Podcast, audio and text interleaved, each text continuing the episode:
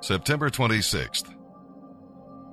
As we look into the New Testament, our reading today will be from the book of Ephesians, chapter 4, verses 17 through 32. Now, to give place to the devil is to allow unconfessed sin in your life that gives Satan an opportunity to take over. Some sins to avoid are discussed here in this chapter. Disunity is one. Believers are all one in Christ Jesus. But we got to endeavor to make that spiritual unity a practical reality in our daily lives. Satan uses people who like to have their own way. And then there is immaturity. Spiritual birth must lead to spiritual growth as we become more like Jesus Christ. If we're maturing in Christ, we will show it by being able to speak the truth in love. Satan is a liar and a murderer and has a difficult time being successful when believers practice truth and love. And then there is impurity. You've been set free from the old life. So why live in those old sins anymore? Anything evil from the old life that is brought into the new life will give the devil a beachhead. Paul names such things as lying, losing your temper, stealing, corrupt speech, bitterness, and an unforgiving spirit. These sins invite Satan into your life, and they hurt you, they harm the church, and grieve the Spirit of God. Is it worth it? Of course not.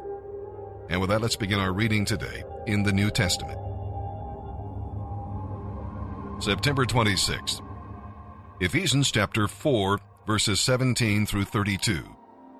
With the Lord's authority, let me, Paul, say this. Live no longer as the ungodly do for they are hopelessly confused. Their closed minds are full of darkness. They are far away from the life of God because they have shut their minds and hardened their hearts against Him. They don't care any more about right and wrong, and they have given themselves over to immoral ways. Their lives are filled with all kinds of impurity and greed. But that isn't what you were taught when you learned about Christ. Since you have heard all about Him and have learned the truth that is in Jesus. Throw off your old evil nature and your former way of life, which is rotten through and through, full of lust and deception. Instead, there must be a spiritual renewal of your thoughts and attitudes. You must display a new nature because you are a new person created in God's likeness, righteous, holy, and true. So put away all falsehood and tell your neighbor the truth, because we belong to each other. And don't sin by letting anger gain control over you. Don't let the sun go down while you are still angry, for anger gives a mighty foothold to the devil. If you are a thief, stop stealing. Begin using your hands for honest work, and then give generously to others in need. Don't use foul or abusive language. Let everything you say be good and helpful, so that your words will be an encouragement to those who hear them. And do not bring sorrow to God's Holy Spirit by the way you live. Remember, He is the one who has identified you as His own, guaranteeing that you will be saved on the day of redemption. Get rid of all bitterness, rage, anger, harsh words, and slander, as well as all types of malicious behavior. Instead, be kind to each other, tender hearted, forgiving one another, just as God through Christ has forgiven you. Psalm 69, verses 1 through 18. Psalm 69 begins with sinking, but it ends with singing. It goes from prayer to praise, from reproach to rejoicing, because David poured out his heart to the Lord. No matter how painful your situation may be, tell God exactly how you feel. And this is a messianic psalm. Out of David's sufferings, the Lord revealed his Son. One purpose God has in allowing his people to suffer is that they might become more like Jesus Christ, and that makes it all worthwhile. In attacking King David, the enemy, they were also rebelling against God and inviting their own judgment. Now, it's not easy to bear reproach because we want to be accepted and approved by others. But in the battle against sin, God's soldiers are often falsely accused and lied about. When this happens to you, remember that it also happened to David and to Jesus. You're in good company.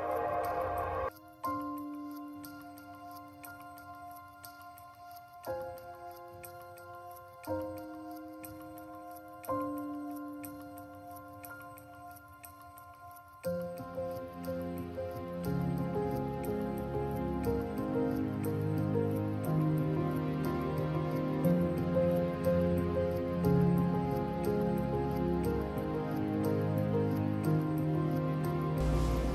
week's Bible meditation is on Romans 12 2. Do not conform to the pattern of this world, but be transformed by the renewing of your mind.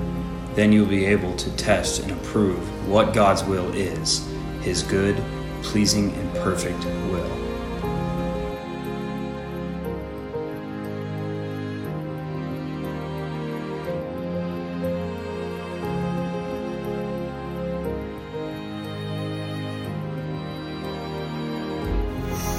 My name is Benjamin Wilcox, 29 years old, from Hillsboro, Ohio, and I'm currently in second phase. Just want to give you a little bit of my testimony and just speak to you about what God has done in my life and where I'm headed and uh, where I've been through, and just let you know that with, with God, all things are possible. Uh, starting out at a young age, 15, 16 years old, uh, I just wanted acceptance from my brothers, from my family, from the people I worked with, and I saw you know the drugs that they were doing. I saw the fun that they were having, and I just wanted I wanted to have that acceptance and that joy that I thought that uh, you got through drugs and through alcohol and through uh, the love of other people and understanding, uh, through their understanding and not God's understanding. Um, I just I became an extreme alcoholic. I would uh, drink half gallons of whiskey every day. I'd go to sleep with a bottle next to my bed and wake up and take a drink just so I wouldn't have the shakes, even though I was, you know, I was drunk out of my mind. Um, I just decided after going through that for like three years that I needed to come back to the refuge. I needed to find God again. I needed to get true peace again. Uh, I needed to get back in touch with who I was created to be and who I was meant to be through Jesus Christ. He uh, like he he brought me back to the brothers that I was meant to have, my brothers in Christ. He told me that all the things I've done in the past were he forgave those, and it, none of it matters. So I don't want to sit here and harp on all the drugs and stuff I've done because I'm sure you probably have a better story than me when it comes to that. So what I want to give right now is just a little bit of encouragement, a little bit of uh, positivity, of how He is changing me daily. He blesses me daily. He gives people around me to give me encouragement.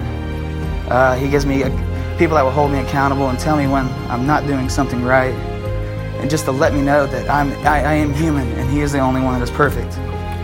So all my brothers in first and second and third phase, I just want to say I love you. I appreciate you. I love you guys in fourth phase too. Uh, I just want to leave you with a final verse here. 2 Corinthians chapter 11 or chapter 13 verse 11. Finally, brothers and sisters, rejoice. Strive for full restoration. Encourage one another. Be of one mind. Live in peace. And the God of love and peace will be with you. I love you guys, and God bless.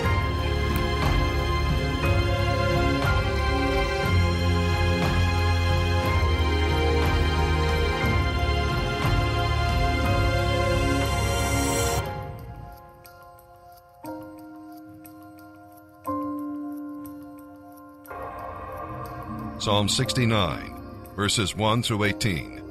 For the choir director, a psalm of David, to be sung to the tune Lilies. Save me, O God, for the floodwaters are up to my neck. Deeper and deeper I sink into the mire. I can't find a foothold to stand on. I'm in deep water, and the floods overwhelm me. I'm exhausted from crying for help. My throat is parched and dry.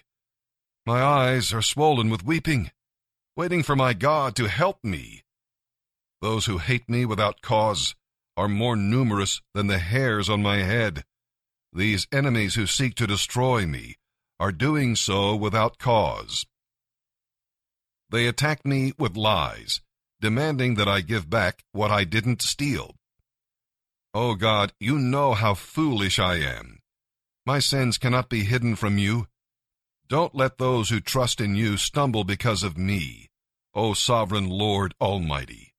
Don't let me cause them to be humiliated, O God of Israel. For I am mocked and shamed for your sake. Humiliation is written all over my face. Even my own brothers pretend they don't know me. They treat me like a stranger. Passion for your house burns within me. So those who insult you are also insulting me. When I weep and fast before the Lord, they scoff at me. When I dress in sackcloth to show sorrow, they make fun of me. I am the favorite topic of town gossip, and all the drunkards sing about me.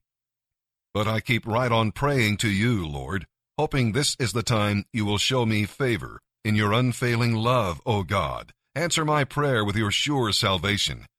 Pull me out of the mud. Don't let me sink any deeper. Rescue me from those who hate me, and pull me from these deep waters. Don't let the floods overwhelm me, or the deep waters swallow me, or the pit of death devour me. Answer my prayers, O Lord, for your unfailing love is wonderful. Turn and take care of me, for your mercy is so plentiful. Don't hide from your servant. Answer me quickly, for I am in deep trouble. Come and rescue me. Free me from all my enemies. Proverbs 24, verses 5 and 6.